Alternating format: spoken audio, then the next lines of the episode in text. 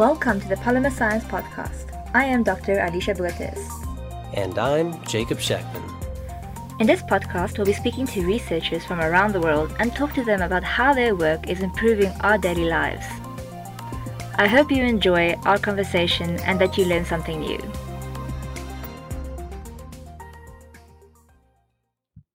Hello and welcome everyone to the Polymer Science Podcast. My name is Jacob Scheckman, and today I'm here live and in person with Dr. Boran Ma. Dr. Boran? Boran? Boran. Boran. Boran. Dr. Yeah. Boran Ma. Mhm. She makes me call her Dr. Bo. I tried Dr. Ma, but she's too cool for that. Thanks for being here, Dr. Bo. I appreciate it.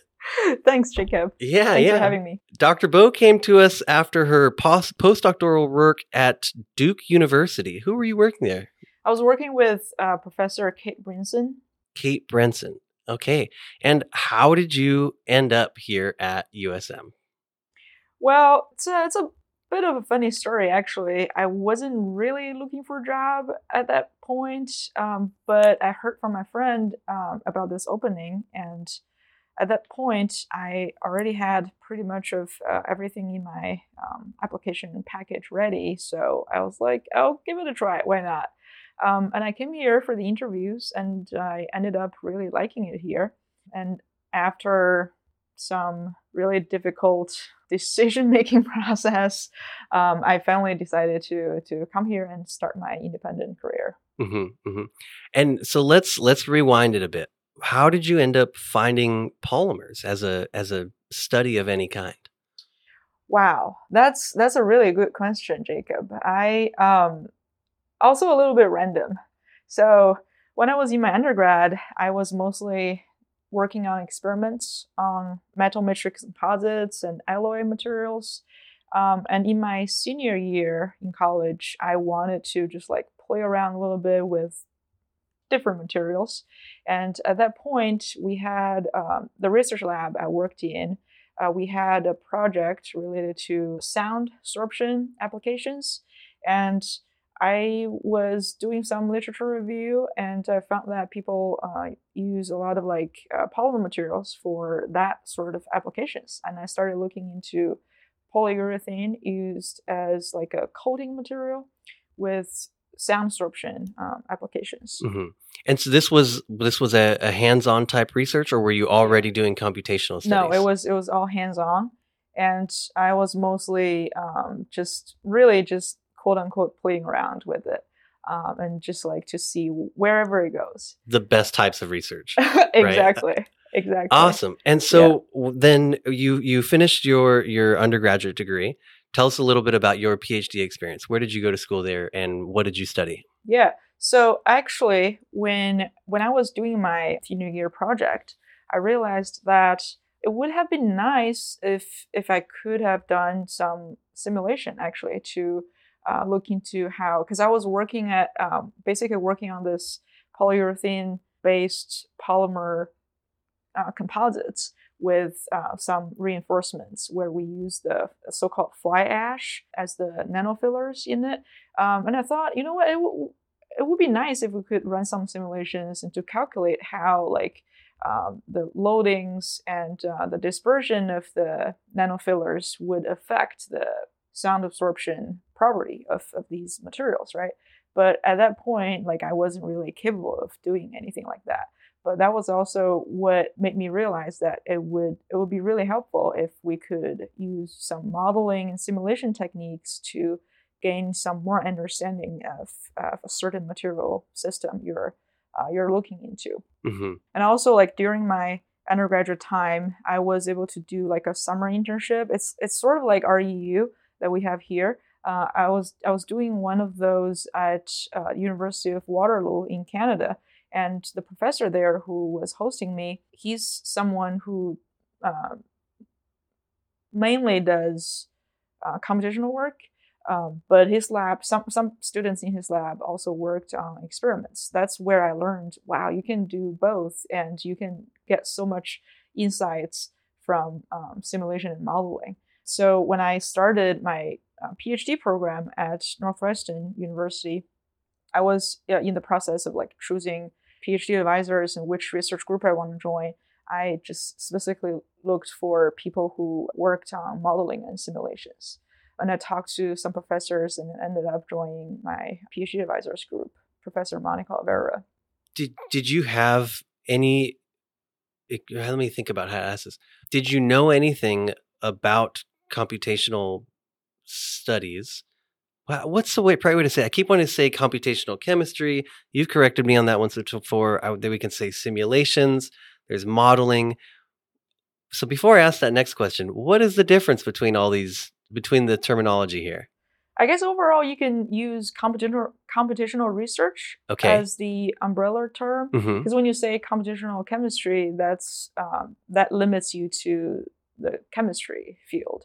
Then, like you know, all of modeling and simulation, there's a lot of physics in it as well. Mm-hmm. Yeah, so I guess computational research would be would be a good term for that. Okay, so yeah. then back to the original question I wanted to ask: What did you know about computational research at the time that you decided, I think I would like to do this more? Honestly, I didn't know much about it. I mean, I just I I knew of it. I knew the concept and it sounded really cool to me. but I had no idea like how much uh, learning it would it would take for someone to really get up to speed or get to a get to a, a level where you're comfortable with uh, running your own simulations, um, mm-hmm. developing your own models, and whatnot. I didn't really have a whole lot of idea. What what what's that learning curve like? Right. What what were the first couple of steps that you had to take to to jump the curve and say to yourself, "Okay, I, I can do this now. Now let me get my PhD in this." well, the learning curve the learning curve was very steep. Um, I mean, just like really anything else, at the beginning, it's always a steep learning curve. Um, but it's also like really rewarding, right? Because Mhm. you're learning something new and just that excitement, seeing yourself um, grow more and more every day. That's just, that's a great feeling. Um, so the way I started off was because I knew that um, programming is, is, a, is a pretty big part in uh, like modeling and simulation, this com- uh, computational research work. So, and in college, I took a course on C in my sophomore year, and I didn't really do much with it ever since. So when I first started grad school, I just had to I just had to like sort of teach myself some basic programming language a little bit. And I started with Python, which is actually a great language for beginners to learn. It's very intuitive, not super hard to learn. And once I got like quite comfortable with Python, I started um, also just getting into learning about what molecular modeling is all about. That's what I knew at the point that that's what I'm going to need for my um, uh, graduate work, for my Mhm. PhD study. hmm So that's that's the type of work you did for your PhD studies, and that's what you're going to be doing now. Also, is computational modeling modeling in materials science. Is that way how you put it? Yeah. Can we get a few examples of uh, the ideas that you brought, say, during your interview, and the directions that you're going to take with your lab now? Okay, so so I'll I feel like to answer this, I'll have to um, give you a little bit of information on what I did for my postdoc work. Yeah, as well. yeah. Let's do that. Yeah, so after I graduated from Northwestern, hmm I went to uh, Duke University and started working with Professor Kate Brinson, and um, and at the point I wanted to um, expand my like toolbox a little bit after my PhD. So I wanted to learn about some some new modeling techniques, which is something I didn't do during my PhD time. So I started learning finite element analysis during my uh, postdoc work, and also like got into a little bit data-driven um, meta-analysis of like polymer materials. What What is the difference between finite element analysis and and meta analysis? Is that what the other one was? Data-driven meta-analysis. Data-driven meta analysis. Yeah. So uh, the Yeah, what's that yeah. mean? so finite element analysis is basically like comparing to molecular modeling that I did in my PhD time is um, is a different modeling technique that looks at slightly different length scale of your system And data driven meta analysis is more like um, machine learning aided uh, research that you can uh, you can basically look at different different length scales. So it's essentially a different technique. Um, so for me, it was more like learning more skills. So I'll have the capability of doing like a range of things once I start my independent research career. Um, yeah, so with with all those uh, skills that I, I was able to learn uh, for my future research for my research lab, um, I would I would love to apply these modeling techniques into applications like energy and sustainability. Those are just something that I've always been passionate about, and I think it would be it would be really nice to be able to apply what what we've learned um, throughout the, uh, along the way to the issues that we we care mm-hmm. about. Yeah. Is there a way that that you can elaborate on that someone is already sort of using computational modeling to address issues in the energy sector or or green energy? Yeah, absolutely. Um, so, for example, you can you can use uh, molecular modeling to look at, say, the electrolyte materials for for your uh, ion batteries, or use molecular modeling to study fuel cell membranes. Mm-hmm. And what what are they looking at? Say when when we're studying these ion batteries or the fuel cell membranes, let's go with the let's go with the fuel cell membrane because I, I, like membrane materials. Yeah. Um, what would we be investigating in this fuel cell simulation? Yeah, yeah. So with molecular modeling, you would be looking at the molecular level um, details um, of of your material. So, for example, for fuel cell applications, you would you would focus a lot on like the transport properties of your material, right? And the molecular modeling technique just uh, gives you that capability of what information needs to be provided to the computer to model something like that so it depends on depends on what materials you're studying i i try to think of think of it the way as just like synthesis in a lab in a wet lab right? You're basically synthesizing some polymer materials on your computer first. And you tell your computer, you tell your model what kind of um, chemical structures, depending on what kind of um, details you can go into. Sometimes with like atomistic level simulation, you can you can model, you can put each individual atom into your model.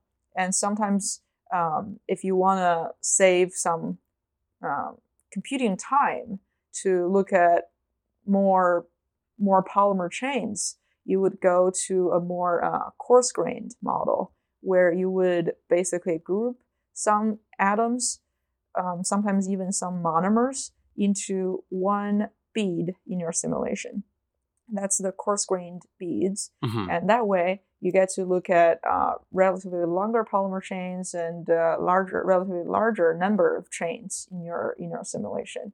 Um, but by doing that, uh, comparing to the atomistic models, you lose a little bit of the um, atomistic detail of your of your um, polymers. So this is I'm in my head. I'm equating it to like a, a quick print versus high quality print. Yeah, you can think of it that way.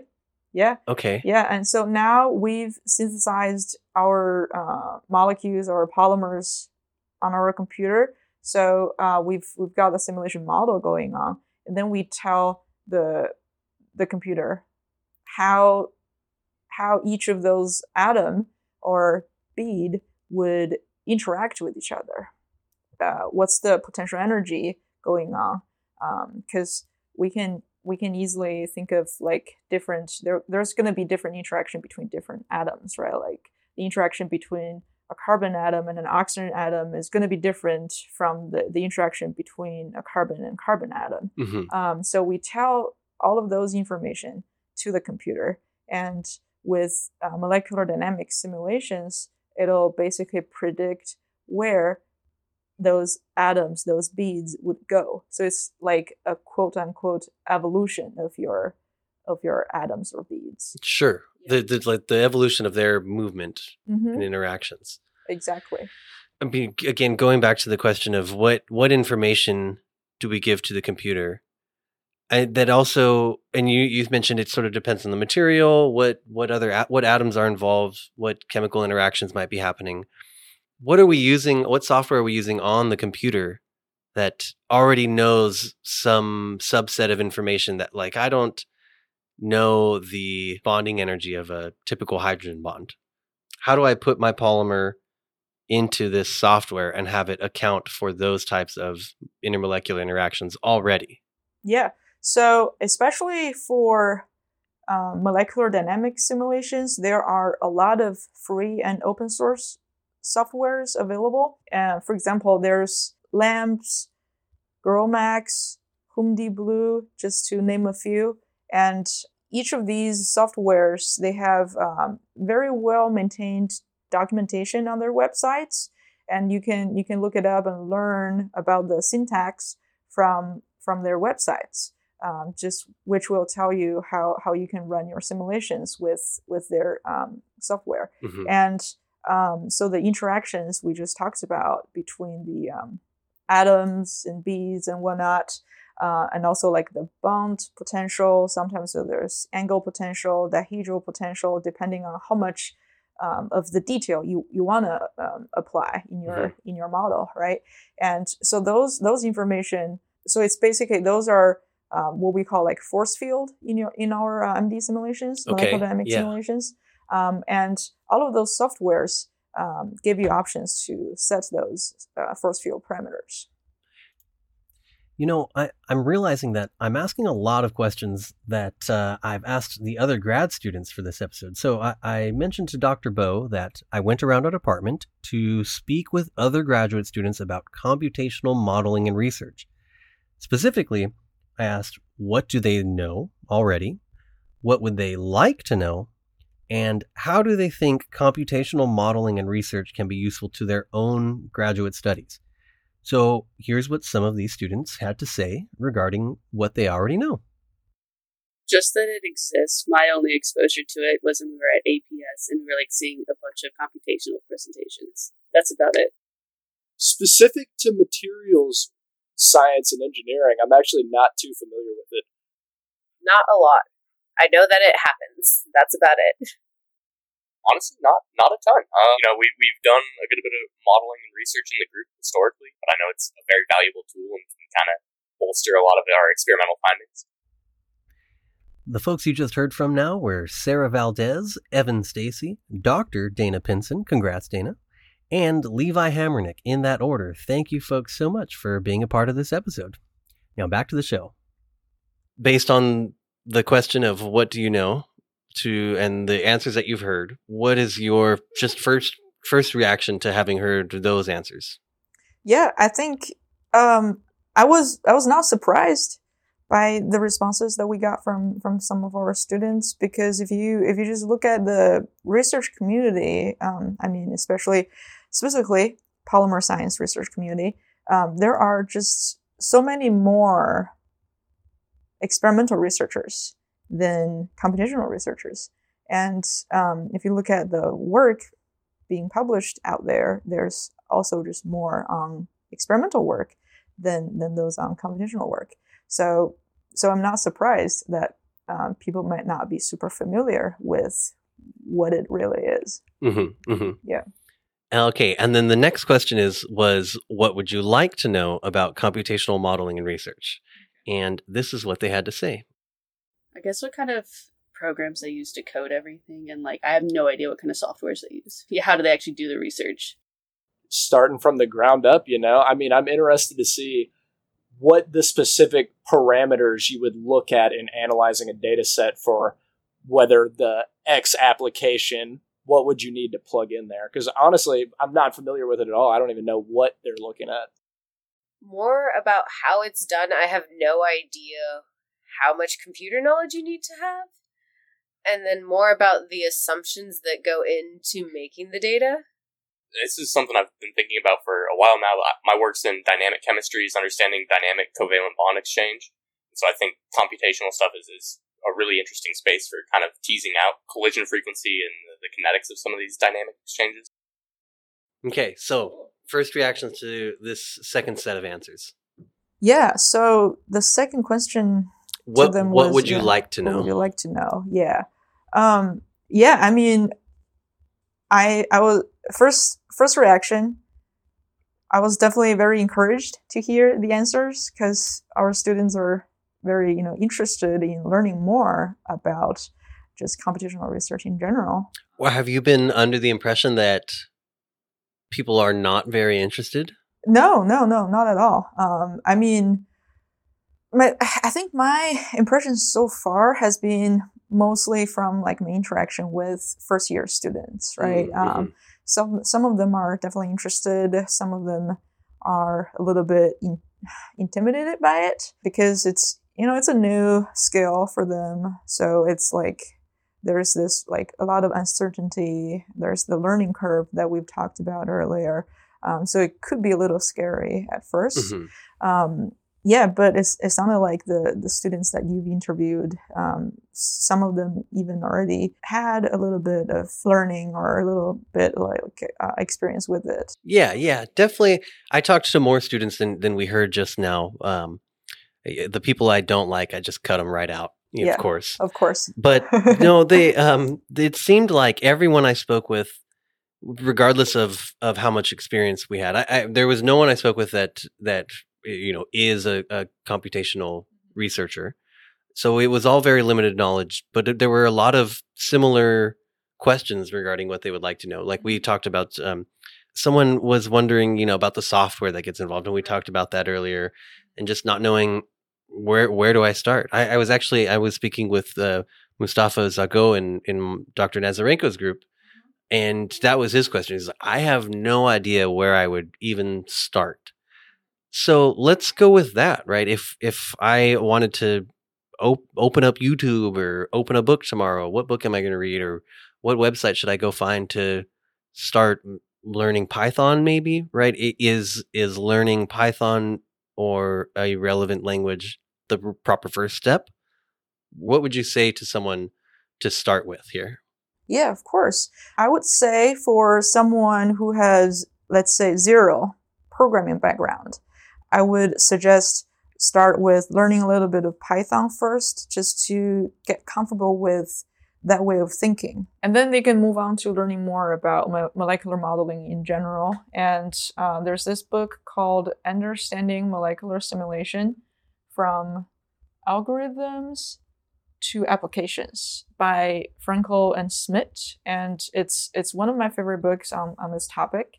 And uh, from this book, you can learn just some like basic concepts uh, underlying. And then I would suggest look into uh, some of the free and open source softwares that we talked about, LAMMPS, GROMACS, uh, HOOMD-blue, and just start with their um, the examples they they, they have in, in their documentation pages. Mhm. Yeah, these softwares are very good at uh, giving you examples, and it's it's a it's a really good learning approach. Just learning by doing, right? Yeah. Following those examples, and then after understanding those examples, you can um, do some tweaks to it, and then you can apply the same thing to to whatever material system you're interested in looking at. Okay. The final question I asked the grad students was How can computational modeling and research help you with your own projects in grad school? For mine, it would be interesting because specifically we're trying to understand behaviors of polymers on a single molecule level, and being able to compare simulation to what we're actually observing would help to prove that what we're doing could be working. specifically there is a ton of AI machine learning models that you can apply that gauges ligand binding to extracellular surface receptors. I think it could be really helpful, especially like in the scouting phases where I'm just trying to figure out how to design my research to kind of point me in directions like that. yeah, I think you know, kind of just understanding. There's there's a big misconception about you know chain dynamics versus activation energy of these bond exchanges. So getting these these materials to collide and, and kind of actually being able to visualize this for these bond exchanges would be really interesting. Okay, so do do those sound like reasonable computational studies from from of course the limited information provided, but at the surface level, are those normal goals to try and reach? Yeah, absolutely. Because from um, from molecular dynamic simulations we can get structure property relationship. For example, like how some of the composition um, in your polymer materials would affect the properties of those polymer materials. Mhm. Like it could be mechanical properties, could be glass transition temperature, could be um, like we mentioned before, some transport properties, which depends on whatever applications you're interested in, right? And uh, that that'll all um, be affected if you change, say, some volume fraction, if you change the, the chemical structure of some functional group, if you change, like if there's any like external field you're applying to, that'll all affect the property. And we can get those answers from molecular modeling.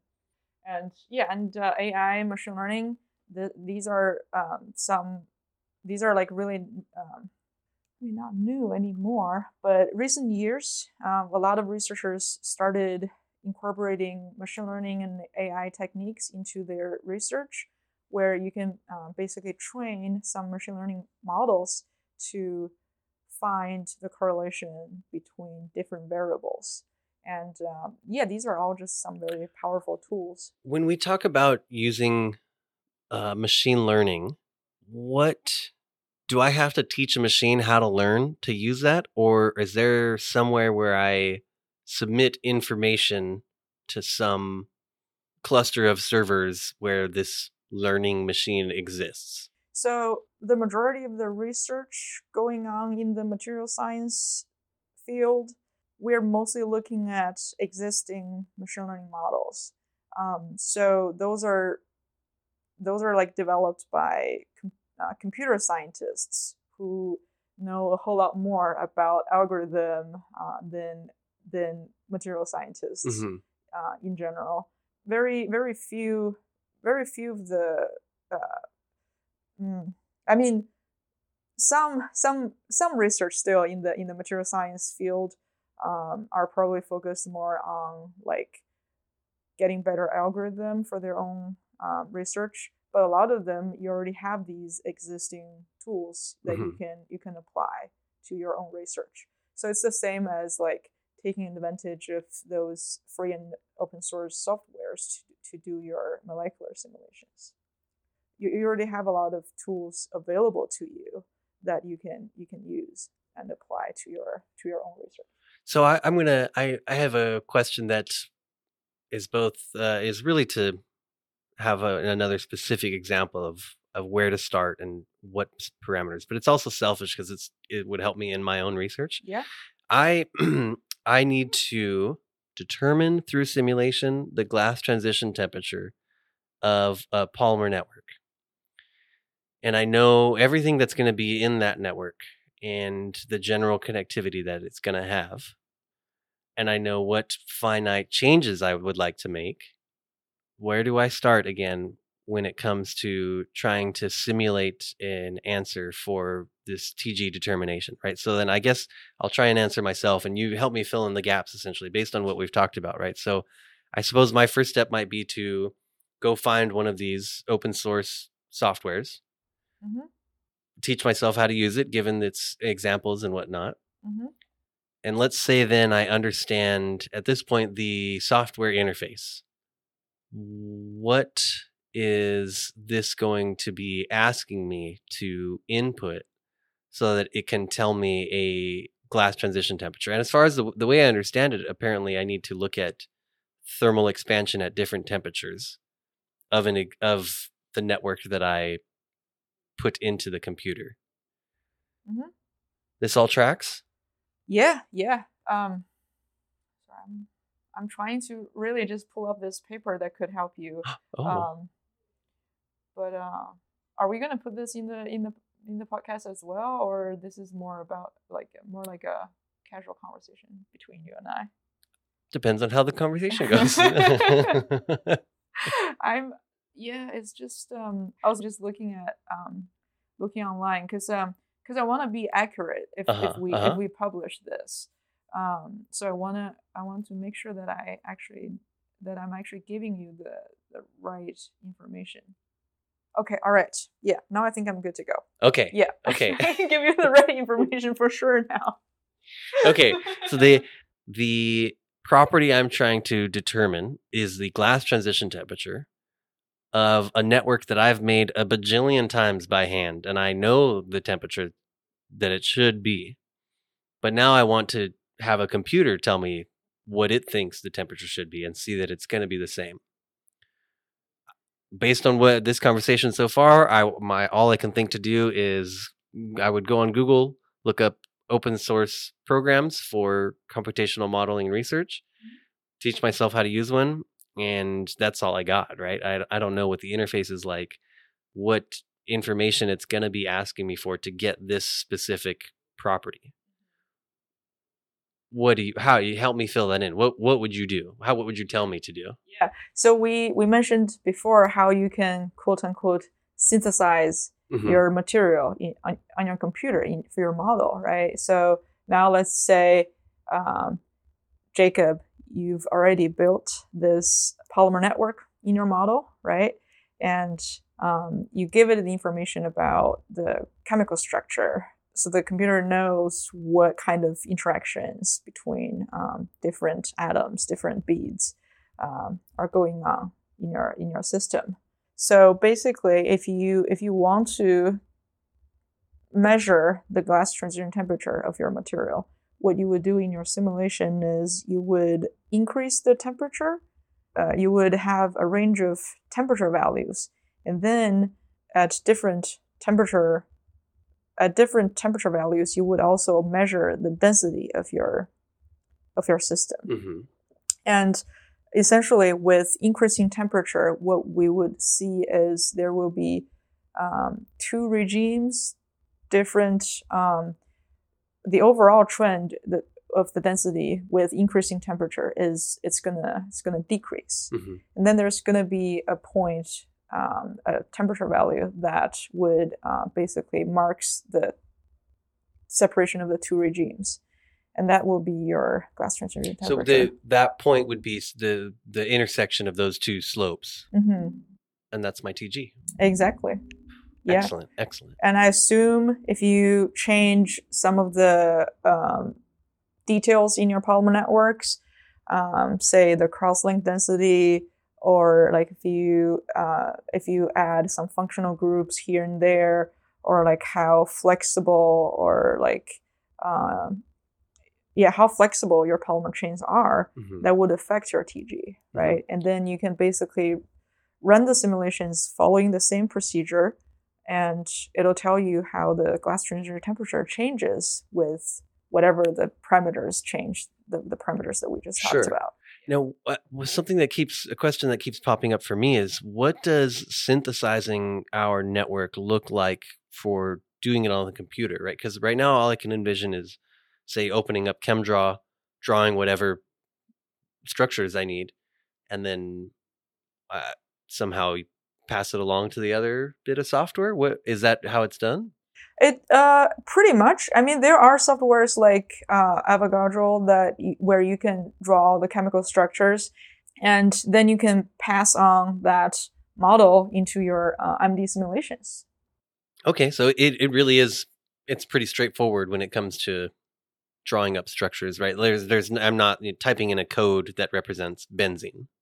You can do that. You can also do that, okay. but there, there, those are just like different, two different ways to do the same thing. Yeah. You can do, you can do it with the help of some softwares that has uh, more user-friendly interface, um, and you can also do it the quote-unquote hardcore way, where Mhm. you would uh, write a code to write a code to generate the data file that Yeah. you you would need for for the as the input. Okay. Yeah. Fascinating. There's there are endless questions for people like me who don't really have any experience with this. Yeah, Uh, but but that's that's great. I I hope that um, helped a little bit. One hundred percent. Yeah. That's Yeah. great. Now I kind of I, I can't wait to get that paper. Um, Heck yeah, that's great. I and I have one. I there's a couple I wrote. Really, I just want to ask one of these before because so we want to talk a bit um, about Hattiesburg and comedy. But my last question for now on computational modeling and research is: what are the the limitations for that we have that uh, we just can't get by yet. Yeah, I mean, there are still a lot of limitations, right? If it's this perfect thing, we don't need to do any experiments anymore. So some of the limitations are, for example, the first one is it's depending on how much atomistic details you want to get into. Um, and sometimes people even want to uh, take into account like some quantum mechanics effect. So there's going to be very computational expensive, very time consuming to to just like do one calculation. That's just the computing resource limitation in that in that sense. Um, and different ways to like sort of get around it, get get around this is to um, coarse graining your model. So that way you can model longer chains and a larger number of chains. So that's one limitation. But then with the coarse grain modeling, because you lost some atomistic details, it doesn't give you very precise predictions. Um, so there's all, like a there's going to be that trade-off between precision and the competition expense. Mm-hmm.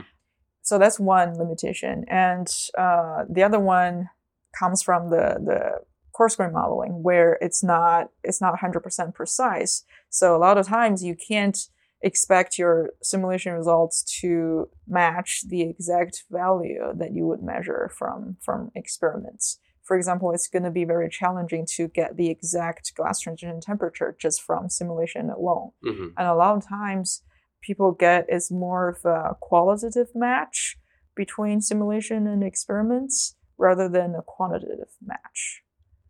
So, for example, it's um, simulations would be able to give you the right trend just let's just use your use your question as an example here, Mhm. right? Like for the glass transition temperature, even though simulations might not be able to give you the exact TG values, but it'll tell you how by changing some of the compositional parameters of your Polymer network will change its TG values. Yeah. Okay. I see what you're saying. Where if in this polymer network, uh, if we know by experiments that adding component B and C will increase TG, then we do the same thing in the simulation. It might not increase by the same number, but we'll still see these increases. Exactly. Perfect. Okay. That's amazing. And again, I feel like we can keep talking about this forever, but we are, our limitations are time and content. We want to talk about Hattiesburg and being in comedy. I didn't, I forgot to mention this, uh, mention this in the beginning. Dr. Bo's a stand up comedian. The first time that I ever saw Dr. Bo, she was on stage. I didn't know that she had just interviewed for USM. And my uh, my stomach hurt laughing. I think I talked to you about this when I first met you at, at the brewery. I felt like a fangirl when I met you. I was like, oh my God, there's Doc, there's Bo.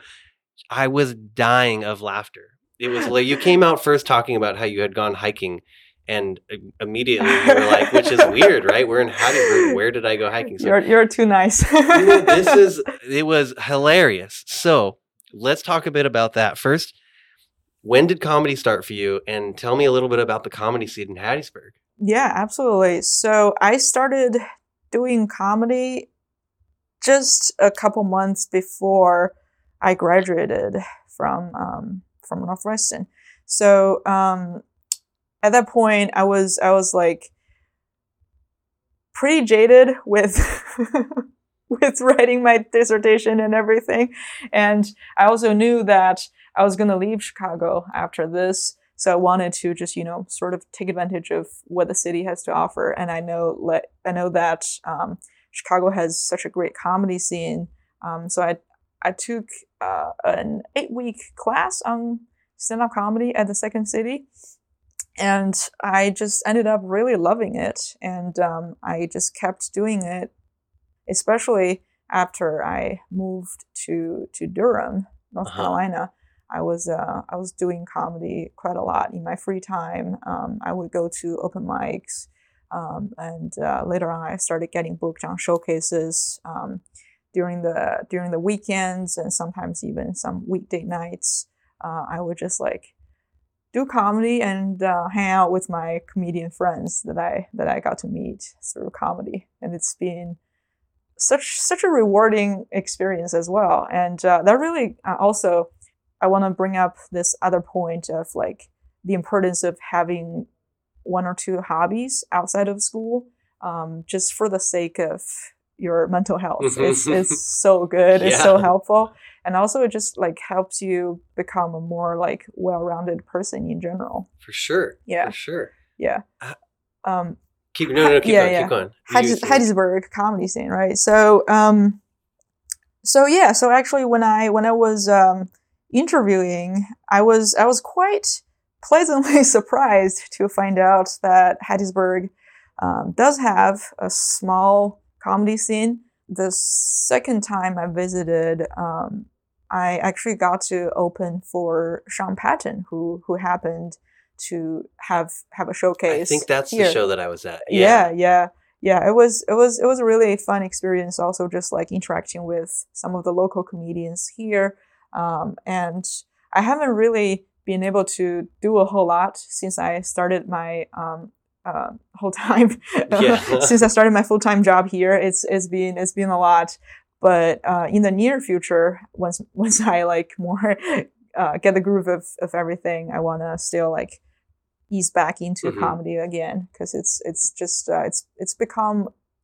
a big part a big part of my life now Yeah. yeah what does what does getting back into it look like like i i imagine every comedian has some small notepad with them at all times to Yeah. write eh, do you have a little something to I- write ideas yeah, and everything? i have my comedy notebook. It's true. Yeah, it's true. it is true. yeah. Gotta write down those funny ideas. So does even so during these past few months you mentioned it it's uh, you started a job as a as academic researcher. You're gonna be a professor essentially right? It's a real job now. Yeah yeah. It takes a long a lot of your time. Absolutely So do you find that are you just not able to to do that as much too? Is that part of not being in comedy as much as you like? Like not even considering the ideas? Or is it more that you're still writing down a lot of stuff, you just have no time to put it together into a, a joke that you would tell on stage?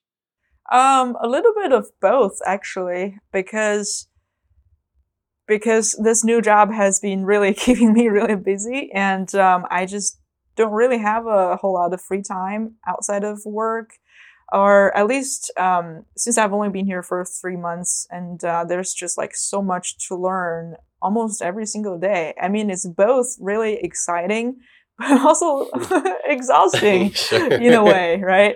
Um, so so yeah, so I just uh, naturally don't have that much time to like actually gather the um, don't have that much time and also the energy to actually go to an open mic uh, physically Mhm. and also just um, i feel like i also don't have enough time to write down some some bits or jokes anymore which which sh- i mean well i want no i want to answer this in a little bit different way i, I also feel like i sort of um, because i'm so focused on this new job I also just limited myself to my observations, um, if that makes sense. No, uh, yeah, go elaborate on that. yeah, because my comedy style is a lot of like ob- observational comedy. Um, so I feel like because I'm so focused, um, like on this new job, I'm learning everything to get get the job done. Um, I don't pay enough attention outside of work, at least in the past three months, and that's something I wanna I wanna work on, and I wanna change a little bit, just to you know um, pay more attention when I go places. Mhm. The thing is, I don't go to enough places outside of work. Uh, I mean, I still go grocery shopping, which is great.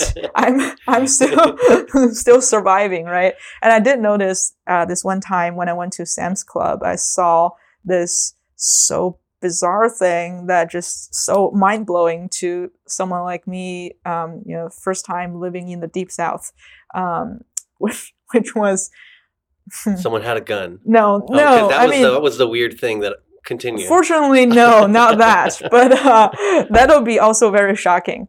but, but what I saw at Sam's Club that day was uh, pickled pig feet Oh, gross. Maybe Um, it sounds gross. and pickled sausage. And I was just like, uh, like I was so shocked by that. I was like, who would eat that? And it's like it's like just as if like the sodium in sausage is not enough to kill you. Like, hey, let's pickle them. Let's let's double, let's triple the sodium content. Ooh, And and like the color is so gross as well. It's pink. ooh, Yeah. ooh. Why? Why is this a thing? Maybe we shouldn't be sharing this. If anyone with... is listening and you eat these, we're I'm sorry, we don't mean to yuck your yum, but tell us what's up with that. Why is that a yum in the first place? and you know what? It's pickle. It's what what what what is it called? What's it? What does it say on the package? It's something like pickle snacks, pickled snacks, or something. I was like, wow, that's actually a snack. That's what people snack on. I thought I knew what snacks were, Mm-mm, but no, apparently not. not down here. That's that's something. Pickled pickles in general, I think are pickled items down here. I think are more popular than at least elsewhere, other regions in the United States. I, I don't know. I don't know that I've traveled enough quite to say that, but I just haven't seen it anywhere else. Like a a gas station pickle is a common road snack for folks I've met down here. I mean, hey, like I, I have no problem with Of course, pickles, yeah. right? Like, I mean, I, I just Sure, if it was just a regular pickle, that's fine. Okay. Actually, I just had some um, pickled Brussels sprouts and pickled okra the other day, and they, those were both really good. The, was this by suggestion of someone from the south No, I went to. I went to this event and they had they had those. Locally? Yeah, yeah, Oh, so uh, Yeah. it was a southern thing then. yeah. It was a Yeah, southern okay. thing, but it's good. But like pickled sausage or pig feet, that's that's where I draw the line. It's just not gonna happen. that is too much. but also because I'm vegetarian, so okay, that also makes a difference. You're not, so you're not drawing the line because of what their pickled feet and sausage. It's because you don't eat meat. No, I feel like if even if I ate meat, I still I still would draw the line there. Okay, okay, that's fair. That's fair. Um, shoot, I had a clear question, but um, that was pretty hilarious, and that uh, that brought me from it. Uh, It's also it's almost three thirty. How are you doing on time right now? Ooh. Uh, yeah, yeah. Oh, I'm good. I don't have anything um, until four. Okay, it's okay. the office hour. No, I, I'm not going to try and take the Yeah. whole rest half Yeah, yeah, hour or no. anything. I just. but uh, I'm just ha- I'm just having such a good awesome, time with good. you. I'm so glad. This is I'm great. glad. Excellent. Loving it. Awesome.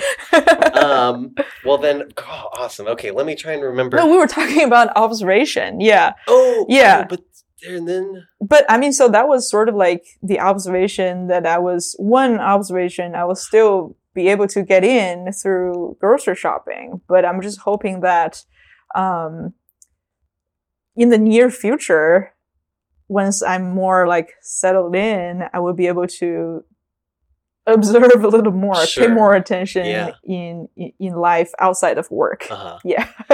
So okay, I remembered the two things. One of them, my my relatable story of uh, sort of welcome to grocery shopping in the South, and why I thought there was maybe a gun thing. No one pulled a gun or anything, but I was you know trying to get milk or something. I was in the dairy section.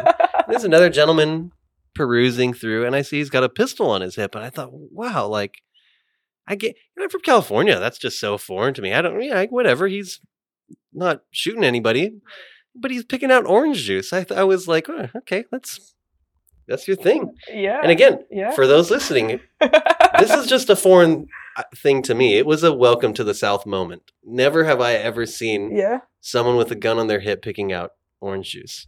I mean, you can do both, I guess. Yeah, Yeah. yeah, Yeah. certainly. You can you can be both a tough person and a family person, right? Uh, yes. Yeah. No, no, no, no, no. I'm, I'm not, uh, folks. This is. I just want you to know there's no commentary or opinion on guns being brought in here, and I'm currently thinking about what I'm going to delete. Um, but going neutral. going back to um the observations uh, aspect of of how that goes into comedy are because you haven't really had time to do th- uh, things in life other than work related or surviving and getting food um when ha- are you making taking notes of things that are happening uh, in in this building around the school sort of that you think will eventually end up as jokes on stage? That's Dangerous? That- that's that- a very interesting way of asking. Are you gonna make fun of your colleagues later on? That's I want no. That's not what I was asking. no, but no, no, I just get. kidding. Yeah. yeah, yeah. No, I'm just teasing. I know, I know. But um, but yeah. Oh heck yeah! I make fun of my colleagues all the time. My bosses too. No, just kidding. that was that was me kidding. Only but- to their face. Yeah, only no, no. Also behind their backs. no, um, not true. Well, I feel like I feel like that's the, that's the thing. I feel like at least right now, I'm I'm treating this job very seriously. So I haven't really, I haven't really expanded my creativity in a you know in the comedy sense into work yet. Um, I mean, I do enjoy my conversations with my colleagues and students, just like my uh, like uh, about about life in general, right? Outside of work, but that's again, that's really outside of work. I feel like I've been keeping work pretty serious, um, but that might change in the future. But I hope in in a good way. I mean, for example, I've done this before when I was uh, in North Carolina, both at um, Duke and UNC Chapel Hill. This this idea of uh, integrating comedy writing into science communications. Um, I've I've run like two different sort of like workshops um, at those universities um, before, and I'm hoping to continue doing the same thing here at USM. And I think it's just such a great way to combine these two worlds that I'm like these two things that I'm like super passionate about Mhm. and it's it's a nice way to introduce something new to to our students as well um, so yeah so i guess not necessarily talking about like jokes about uh, colleagues or students or work in general on stage but more about like integrating or combining these uh, these two two stuff together Yeah. Yeah. What what I was wondering if you if there was any opportunity that you might take to I wasn't quite sure what to call it, like a, a stand up workshop essentially. But what what do these workshops look like uh, that you're describing where you're you're educating on how to combine comedy and science communications? Yeah, well, so the workshop is actually on science communication. It's not um, really on stand up comedy. It's more about trying to integrate some of the like comedy writing skills into um, science communication in general. Mhm. My long term vision for this is at least once um, I've got my research group uh, up and running. Um, and as soon as we start publishing, I would like I would love to um, have one or two short videos for explaining what we've done in this publication in in a way in the language that the general public a lay person would be able to understand like why this project is important what kind of impact would this generate Mhm. in whatever application that we're um, we're aiming for? And then we're gonna like post those videos on our on our website as a, as a good education sort of thing. And I, I'm and I'm hoping that through through this process our students will will um, just like enjoy making these videos as well Definitely. I have you seen yet one of the the first year welcome videos? Probably I guess not. I not- have not oh, no man, you're in for a treat this fall. oh really It's- yeah, it's happening Oh, every year, every year it's tradition. The Oh, really? Yep. The um the first year class at after their first year, the semester after their first year, we have a welcome back seminar, and at the end of that seminar, they'll play. There, there will be a couple of them will MC, and then they'll play skits, basically videos that they've recorded based on whatever whatever has come up throughout the year. I think for someone, one of them did a they did a group a fashion show sort of right? And then they each printed out a, a some professor's face. Oh, that's the other thing. All of them are to essentially roast the professors. that's perfect Yes, yeah, It's oh, it's a great time. that's great yeah Uh, like right before I left the Triangle area, some of my comedian friends did this roast for me just as a send off gift. That's it was awesome. Yeah, it was really nice. are you planning on or hoping to do any um, I don't know, seminar stand up, something, or maybe like grad student stand up? Are you gonna you gonna set anything up like that? Get comedy into polymer science at USM? Well, um, aside from the science communication workshop thing that we just talked about, I've actually been sort of um, thinking about this other idea, which I did a short test run at UNC Chapel Hill before, but it's about using storytelling as a coping mechanism Mhm. dealing with rejections. Um, Oh, yeah, okay, because yeah. because like in, in academia, we we're faced with rejections a whole lot of times, right? Like application for scholarship, fellowship, um, trying to publish a paper, and uh, submitting uh, a grant proposal. Like we get rejected all the time, and I feel like people don't talk about it enough. Mhm. And yeah, I've been thinking about maybe starting like some sort of um, some sort of event where people can share with other participants in in an open and safe and include inclusive environment just um, about their like experience dealing with rejection. Um, and I, I think there's like storytelling can can help can help figure out that narrative a lot. That could be really helpful. Do you mean do you mean just like um tell any story sort of? Or like bi- essentially having students go through the process of of building a story of of their interest? Or is this all related to rejection Well, I think talking about rejection could be a good starting point. Yeah. Yeah. And then, you know, it depends on how things go and how how the participants wanna where they wanna take this, right? We could we could start talking about other stuff as well. Mhm. but then you gotta be you gotta be a little careful because you don't you don't want this to be like sort of like a quote unquote group therapy Yeah, session. I mean, it could be. It could. It could be really therapeutic. It could be really wholesome, right? Like just um, uplifting each other and whatnot. but, but yeah. But I want to start with maybe like just uh, like creating this open and safe space where you can talk about rejections. hmm Yeah. hmm i just want to roast my friends I mean, that's that's great. We can do that too. And sometimes you just need to like blow off some Yeah. steam, right? With that's the best Yeah. way to do it and we'll, we'll we'll get you a we'll get you a platform to do that.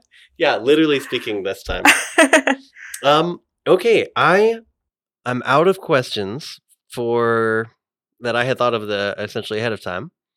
Was there anything you wanted to discuss about Hattiesburg specifically? Um, well, I feel like I haven't really gotten the chance to explore to explore Hattiesburg that much yet. mhm. Hopefully, that'll that'll be changed in the near future, especially once the semester is over. Um, so I don't have to deal with the the pressure with teaching. hmm yeah, because teaching has been a lot just uh, for this first semester. Okay. Then, what advice do you have for students who are sort of on on the fence right now? Maybe they're a first year in grad school or they're going to go to grad school soon and they're trying to decide I think I want to do something with computational modeling. What advice do you have for these students to help them make that decision? Mm. Well, definitely look into it and um, just just to see how powerful a lot of the computational tools are. And I mean, starting something new or learning something new can be so intimidating. I get it. I've been there, but I learned it. So, so can you. Yeah, heck yeah. I, exactly. I still, even after this conversation, though, when you say look into it, try and find out how how these tools have been used and how powerful they are. Even that task isn't as straightforward as I I would think, right? Like again, I'm putting myself in in this honestly in my own shoes, and I'm trying to think. All right, well, if that is my goal to look into how powerful these are, I don't exactly know what I would search yet right? Like uh, literally, again, just go on Google and type in most advanced computer simulation. You know, I probably wouldn't start that way. I would actually, um, I would actually say go to Google Scholar and Mhm. um, type in whatever materials you're working on or whatever materials you're interested in, say PMMA or polystyrene, whatnot, and type in that word and then type in maybe a property you're interested in, like glass transition temperature we, we just Gotcha. talked about, and then type in molecular modeling and that'll that'll probably lead you to some papers. Uh huh. and you, you'll probably be able to dig in a little bit. And also a lot of the publications these days um, they have they have um, so they have results from both experimental and computational size. Um, so you can just really read say one paper and you can learn how those researchers used computational research to help their their their whole study to help them interpret their experimental results and Mhm. observations. And that, that that would be that would be a good way to start. And also just um, after reading a couple papers you would probably get a sense of like if this is something that you would love to look into a little bit more. And i would really just encourage you to talk to more people who actually do computational research and talk to them and see how they got into this research. Like the one of the first questions you asked me right? Like how i got into computational research. I mean actually yesterday i was talking to our seminar speaker professor rob riggleman from university of pennsylvania. He told me about uh, this student of his. It was one of one of his first students. And this student came in with zero to very little knowledge about computational research. But after talking to Rob, he got really excited about it and he joined his group and started doing computational work. And after he graduated, I think um, he's now a data scientist somewhere. And um, it's just yeah, it could be it could be like really rewarding. It's like something you something new that you learn, some new skills you would be able to get by the end of uh, your PhD program, and that skill might help you open a whole lot of whole lot more doors. Mm-hmm. Yeah. Yeah, it, it definitely seems like the peers I've had who have gone through significant experience in, in computational, um, they do. They have a, a, many doors open for them that are far removed from the specific research that they did. Right? It doesn't. those- Some of them, you know, don't even use the same coding language anymore, sort of thing. So I, I can see how that branches out elsewhere. So that's really awesome to open up those opportunities. Yeah, and especially uh, sorry, I cut you off. No, no, again. no, no, no.